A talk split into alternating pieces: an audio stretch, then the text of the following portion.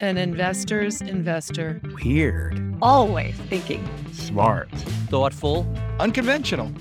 Hi, I'm John Lukomnik. Welcome to Outside In, the interdisciplinary podcast for financial professionals and anyone else who values different thinking. What does that mean? Well, we interview fascinating people, from Shakespeare scholars to financial data scientists to see what the financial community can learn from non traditional sources and from traditional sources thinking in non traditional ways. We're breaking down the silos which too often surround the financial community.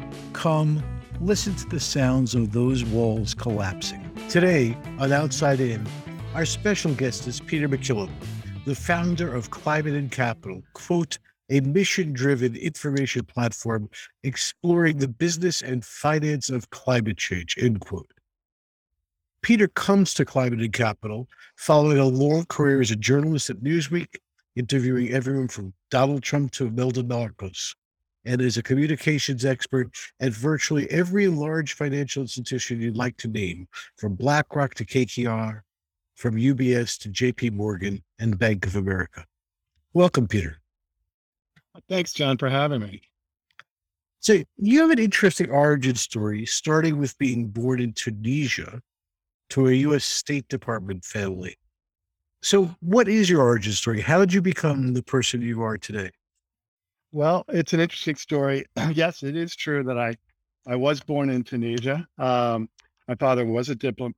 My mom came from Washington D.C., and my entire family, uh, her sisters and and their husbands, all had uh, we're all in public service in, in government uh, at State Department and other places, and so really it's been very much in, in kind of part of us since we were very very young uh, to think about public service um, as kind of a kind of key driver um, of everything, uh, including our neighbors, everyone in Washington at that time uh, was engaged in some form of public service. There was a lot less in those days lobbying and private sector uh, at work there.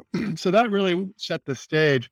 Uh, I think we. Uh, I then went through through the kind of the, the early '70s with the Watergate era, Vietnam, and that really uh, turned me off, to be honest, uh, around joining government uh, and being part of that. And of course, all of us at that time wanted to be great investigative journalists. And so we were enthralled with Woodward and Bernstein. We loved Hunter Thompson, the gonzo journalist, Tom Wolfe, the new journalism. Uh, that really drove us. Um, and many of us wanted, we got into journalism. I was very, very interested in uh, in global journalism. Uh, and it's, it's, funny, we took a year off, my friend and I, uh, and he's now editor actually of the uh, Harvard Business Review.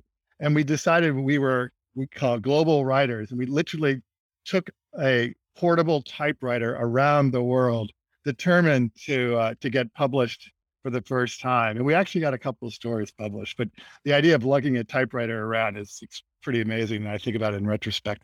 Uh, then, um, yeah, then then finally did everything you had to do in those days to become a to become a journalist. Got your clips, and I was lucky enough over time to first work at a great newspaper in Paterson, New Jersey, uh, and uh, which was an incredible story of every part of human drama you can imagine. And that allowed me over time to then finally get a, a, role at, uh, become a correspondent, first a researcher, then a correspondent at Newsweek magazine. Um, and, and then the real dream was to be a foreign correspondent.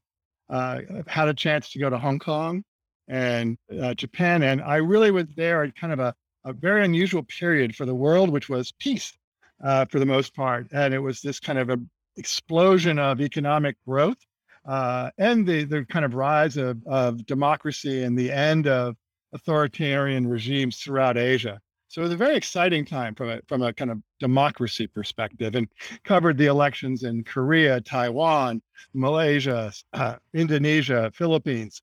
Um, and then it moved up to Tokyo and really kind of watched uh, one of the world's most fascinating insular cul- cultures kind of deal with this huge economic uh, bubble that burst and did that for a few years.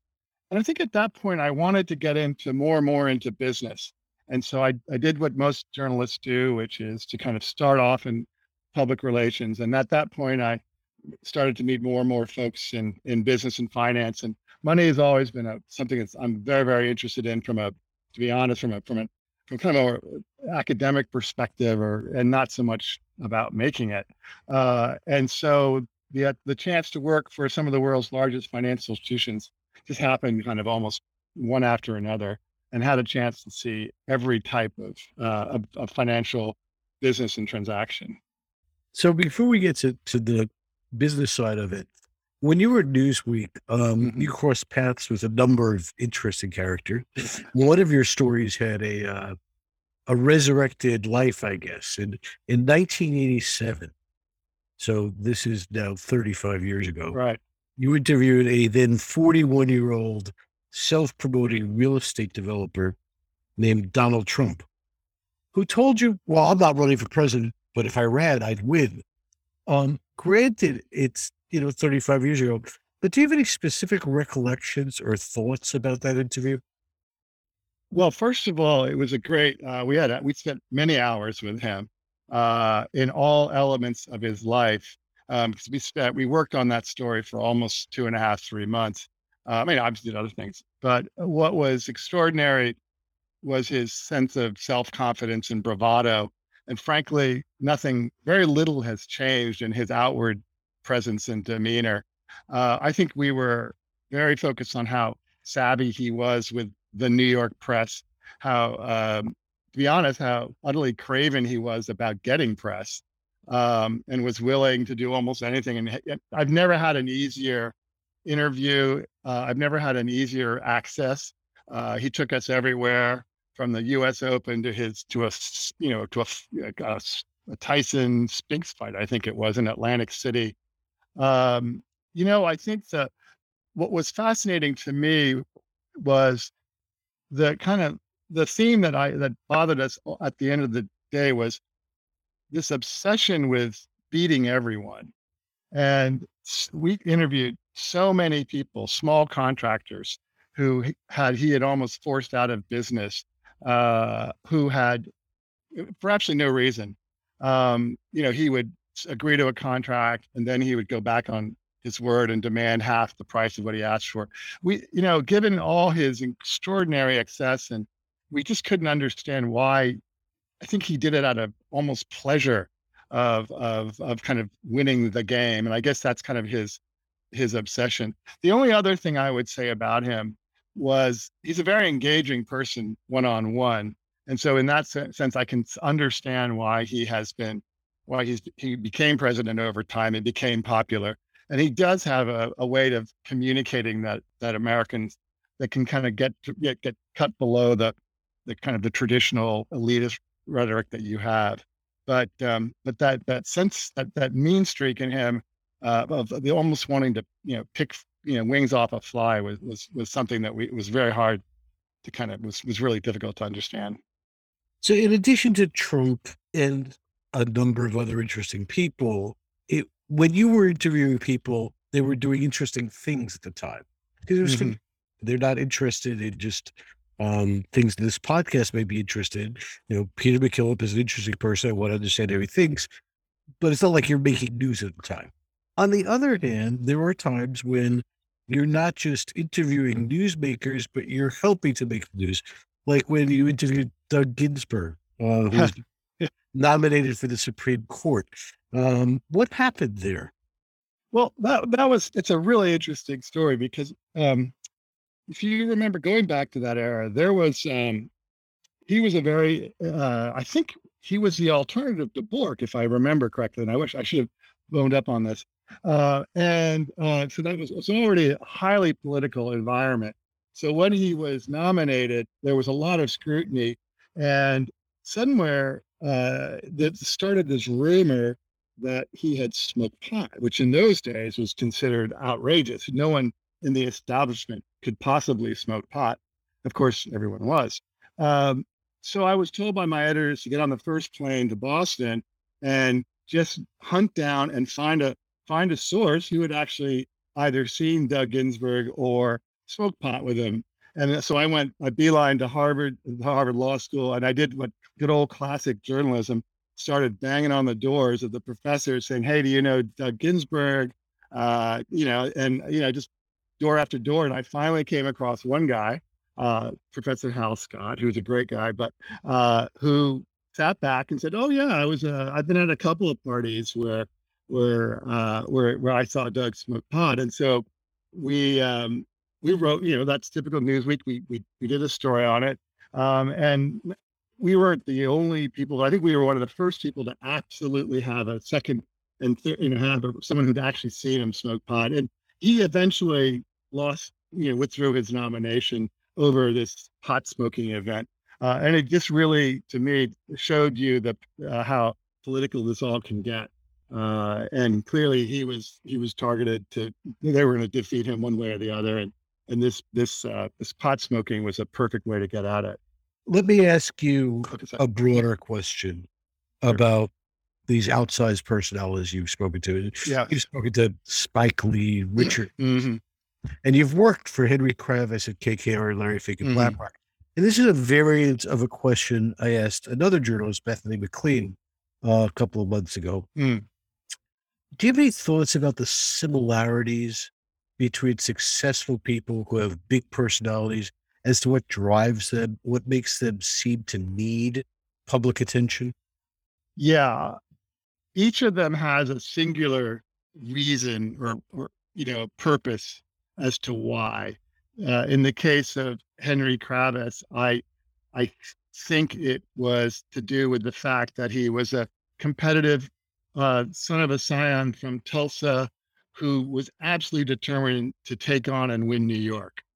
Uh, maybe New York is is the the, the factor here, uh, and did it, you know, with all three. I think Trump, weirdly enough, uh, Kravis, Spike Lee, even Ma- Imelda Marcos, they have this kind of disarming element to them. And I always tell people, be careful of that word disarming. It's it's meant for a reason. Disarming was just that. It's to disarm you to defeat you, and that's really what that, that they all share this kind of charm, uh, but it's all meant to defeat you or to kind of win over what it is that they want. And I think that that singular focus on winning is another thing that that they have all in common.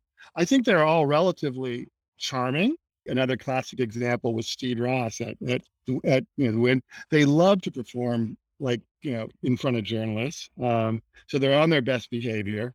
Um, and they um, the other thing they they they don't mind being kind of asked hard questions because they kind of see it as sport. But I think it's this uh, this drive to win uh, at pretty much any cost, and there's something behind it. Obviously, with Spike Lee, he had a lot of he wanted he had a, a very you know he wanted to really get the message out about you know about the black community at the time. In the case of Donald Trump, it was he wanted to show the real estate world and New York and George Steinbrenner and all the big boys that he he could play in their league. And in the case of Henry and George, they, they, they wanted to show the world that they were more than just Bear Stearns and uh, and and that more than just kind of cup Tulsa Hicks that they were going to go out there and and really redefine finance. And and and it's funny, it's those personal drivers that that that come out time and time again. Let's jump forward to today. You've had a very successful career, you know, doing communications and marketing for some of the biggest financial institutions in Mm. the world. What made you decide to launch Climate and Capital? Yeah, well, so I think what I I was um, it was funny. I was just talking to another colleague of mine who le- recently left uh, BlackRock, and he's um, he's doing a book. I think part of it was I wanted to re, re regain my voice. That's a very selfish perspective. Um, I was always what's driven me has always been in, kind of an insatiable curiosity about about the world, about people, about politics, about money. Um, and I also was increasing. I've always been in, you know, I've worked in the environmental movement at the in college, and I've always was con- increasingly concerned. And and the, clearly, the climate issue uh, was becoming more and more uh, of an issue. This is what three and a half years ago. Obviously, it's been around for twenty years more, more, but it was really becoming important. And I felt that no one at the time, or there was very little coverage of it from a financial or business perspective. Um, what it, it, clearly I was part of, I wasn't the only person thinking about this because within six months of founding it, everyone from Bloomberg to the to the FT to the New York Times, all started started looking at climate from more of a business and financial perspective. And it wasn't just the media that was doing it. Obviously, there was a the this this kind of surging movement within the investment industry itself. And in my last year at BlackRock, I had been where I oversaw all the communications for their ETF iShares group. Um, I had really focused on their latest initiative, which was uh, which was um, ESG related funds. And the way BlackRock works is, you know, they're going to find some new way of of packaging an ETF that can, you know, that can really, you know, reach kind of what they believe the clients want. So when I first got there, it was low cost ETFs. Then it became fixed income or bond ETFs. Now it was going to all be about ESG ETFs. And, and obviously that was aligned to kind of Larry Fink when he started writing about profit and purpose.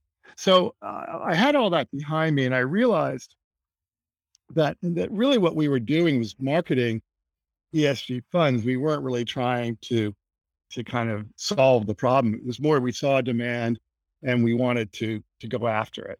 Um, and I think that plus, you know, wanting to get back to journalism, wanting to really, you know, dig into the, the business and finance of climate change were the primary drivers for doing what I did. Well, I think you, you've in the past used said what your filters are. And part of your thesis is that we're in the early stages of the greatest shift in the economy since yeah. the Industrial Revolution, and that your filters are you need three factors to combine, right? You need an entrepreneur, a new technology, and the capital necessary to scale that technology. Um, can you give us two or three examples of situations that you found that have all three of those that are exciting to you? Well, let me give you the the one I'm I'm most fascinated by, uh, Twiggy Forrest down in in Australia. Twiggy, uh, great name by the way, uh, is one of the largest iron ore producers in the world, and he's one of rich Australia's richest men. Uh, and he had decided, I don't know when, but we when we when we checked in and started talking to his this team and him, not him personally, uh, he over COVID decided he was going to focus more and more on green hydrogen. At the time, and green hydrogen was seen as kind of pie in the sky. That it was, uh, oh, you know, you know, you you use renewable energy to create hydrogen gas, which is then, you know, uh, you know, carbon free. And what he did was say, maybe, maybe not. He then spent the next nine months just traveling through the COVID era throughout the world, meeting uh, all these, going to all these developing nations, um, got COVID, had all sorts of issues, but came back, has, you know, and has now, you know, is reallocating hundreds of millions of dollars to, you know, to focus on what he sees as a critical transition for Australia which historically has been all about exporting iron ore, coal. And his argument is that sooner than later, their traditional uh, partners and customers are going to be demanding things like green hydrogen if they're going to meet Paris, the Paris agreements, not coal. So he sees it as an extraordinary opportunity uh, to kind of scale and to do it globally and to do it in parts of the world uh, that historically would have been dependent on fossil fuel. So I think that's to me um, a, a, a, an, example of really big scale. Another example is a guy named Danny Kennedy of New Energy Nexus. Now he does it a completely different approach. Uh, his approach is he is he go, he's looking around the world for young energy entrepreneurs. Maybe it's a solar guy in, the Philippines or someone doing something in Indonesia, and he's like focusing and funding uh, these young entrepreneurs so that he's looking at it from almost like the bottom up versus the way Twiggy Forrest is looking at it, which is from the, the top down. Um, so I think those are, I think, two examples um, of the the kind of work that that we are always on the lookout for um, to find those kind of those those kind of people who are who are kind of trying to um, break convention break down conventional wisdom uh, have a good business model and, and are, and are going ahead and starting to execute around it. We're focusing on the private sector and mm-hmm. um, changes. There's a, a another school of thought about how to solve the climate crisis, sure. the degrowth movement. whose advocates say that until we stop wanting to have more and stop thinking that growth is positive, we just can't solve the crisis. What's your reaction to it? I think it's I think it's xenophobic and absurd uh, because anyone who says that hasn't clearly lived in Africa or or lived in Asia. And we're basically saying, okay, let me get this straight. We are going to just stop growth. Well, that's interesting. Tell that to Africa, which is just you know getting its you know its emerging uh, economies going. Um, tell that to to the emerging nations in Asia. Tell that to the you know the what billions of people that we keep adding to the, to the planet at this point. How are you going to stop growth, feed a planet, and create you know living sustainable lifestyles outside of this very privileged world that thinks that we can just move back to growth? Having said that, and this is where it gets a little tricky, could we reduce consumption in the West? Absolutely. And I think there's a absolute correlation between fossil fuel growth, consumption, uh, and frankly, kind of the rulemaking first after the World War II, but certainly accelerating after, you know, President after Ronald Reagan became president. And there's a direct correlation between that and the and the rising temperature over the last 40 years. Consumption. So I I think that consumption is a is a very major issue, but I don't think you should you should you need to differentiate consumption with growth. And I think that you have to, you know, growth you can't just uh, stop and say that the world is going to be it has to uh, stop growth that's to create less carbon in the air because by doing so you're you're stunting growth through much of the world which is just beginning to kind of emerge from you know merge into kind of middle classdom or or you know overcoming some of the most basic human issues of housing, health, and, and food security. What's exciting to you right now? What are you passionate about? I am so passionate about everything right now. Uh, I think, and and this is, you know, I know you've written about this. I think that we are facing these extraordinary systematic threats to to civilization, and they've almost come back to back. The first one, obviously, was the dawning realization that around climate change and that we were potentially going to have the kind of climate poisoning, extreme, you know, kind of climate that could really have a horrible impact on the earth. And I think you're seeing something even this week in out in, in Pakistan and India where, where you could see some real issues. The second one obviously was the pandemic, um, which was extraordinary in its globality, um, but also in the ability to see change happen almost overnight to meet this pandemic. Never have we locked ourselves down as, a, as an Earth. Never have we seen you know the kind of the movement to create a, a vaccine as fast as as we saw in, in during the pandemic. And frankly, the third and the most disturbing is the war in Ukraine, where all of a sudden, for the first time since World War II, there's a potential for a thermonuclear war. Well, these three things are happening all at once. And it's going to impact everything that we are all experiencing, whether that's inflation, whether that's the price we're paying for the gas pump. It's a, the, the potential for a food crisis in, in six to 12 months. Uh, we still don't know where, where COVID is going. And frankly, COVID is just one of many health, global health scares that, that we're beginning to kind of have to, you know, you know, come to grips with. So may you live in interesting times. Um, but it is probably the most interesting time since I've been alive. Um, and I think it's a huge kind of transition for humans uh, as we move from the industrial economy or industrial era into maybe the technology era, knowledge, or whatever. And but we're facing these extraordinary challenges, and uh, you know who's who knows what's going to happen. Let's finish with a couple of quick questions and answers. Mm-hmm. What are you reading right now? Oh gosh. Uh, I am reading this book here called The Rise and Fall of the City of Money, a financial history of Edinburgh. And why is that fascinating? Because because it was an alternative financial system to the Bank of England was created. I'm Scottish. I'm of Scottish descent. I had no idea how influential and, and powerful the Scottish financial system was.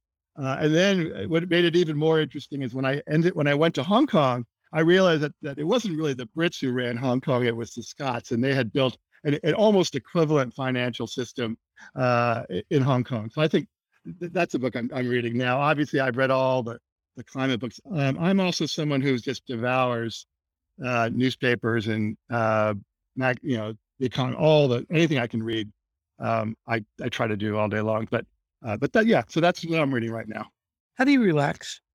Swimming, running. Uh, I really relax by by reading, talking, engaging. I you know talking dinner parties. Uh, there's nothing I enjoy more than engaging in rigorous debate and new ideas and you know, meeting new people. I, you know, people say, "Oh, I can't believe you lived in New York City during during the COVID pandemic." I couldn't have thought of a more exciting place to be to watch the the ebb and flow of, of this extraordinary pandemic, to see kind of a city come and go, come back to life, go back to life, meet the people, go to all the bars, walk around the town. That, uh, that's what keeps me. You know, I, I, that's what that's what I love. Interesting. What music do you listen to? Any favorite artists? I'm a very much kind of an old jazz fusion guy. Frank Zappa, Herbie Hancock, Stanley Clarke, guys like that. That was kind of very much my um, my my 70s upbringing. I love Santana, but but and and, and please, I'm going to have to get my phone out. But I've really got um, my son, who is 20, is very very involved with urban uh, hip hop music, and he has really taught me and made me learn to appreciate kind of the urban music that's coming out today uh, and it's it's you know it, it's it's way it's gone way beyond its early rap days. And what's so fascinating is that they're using backbeats and drum and melodies and back from the 70s. So you get some great uh, you get some uh, you know great Gil Scott Heron, and they're bringing him back to life. Um, and so I'm really fascinated by by how the particularly the, the some of the major urban artists now are are going back to their roots and not just Motown, but but guys like Gil Scott Heron, uh, Barry White, uh, you know, really kind of excellent kind of uh, soul and uh, and kind of urban music, and they're mixing that up and, bringing it bringing it back to life in a in a slightly different format in, in, in the in our era. Last question: If you could magically tell everyone in America something, whisper into their ear, what would you tell them? Engage, engage, stop consuming and engage. Start talking more to your neighbor. Every person wants to be part of something. And, and it's never been even more important. And I think the more you engage, the happier you will be. So I was very anxious about climate change. Uh, and I was very anxious about the financial system and all these these are things that I read about in the newspaper. But the only way that I calmed down was by forming Climate and Capital. And I started engaging, started talking to people, started writing, started meeting people, started creating, you know, whatever it is. To me, that uh, that's the solution. Uh, that's for me personally. I think if everyone did that, if they spent less time on their phones and more time talking to, to people and meeting new people and, and really asking themselves kind of, I know I can do something. I know. I mean, anyone can, and it doesn't matter what community you're in.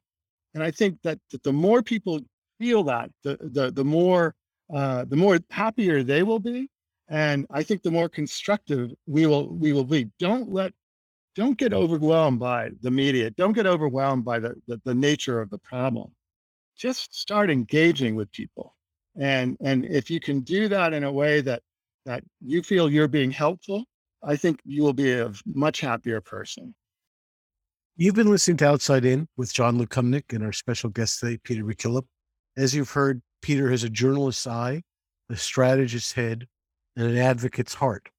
It's certainly made for an interesting career, an interesting life, and for this podcast, at least, interesting listening. Thank you, Peter. That's a great summary, John. I, I think it's probably the nicest summary I've ever heard, thank you. You've been listening to Spark Network's Outside In with John Lukomnik, the interdisciplinary podcast for financial professionals. Outside In is produced by Connor O'Hingisa, John Lukomnik, executive producer. It is available from Apple, Spotify, Google, and wherever you get your podcasts.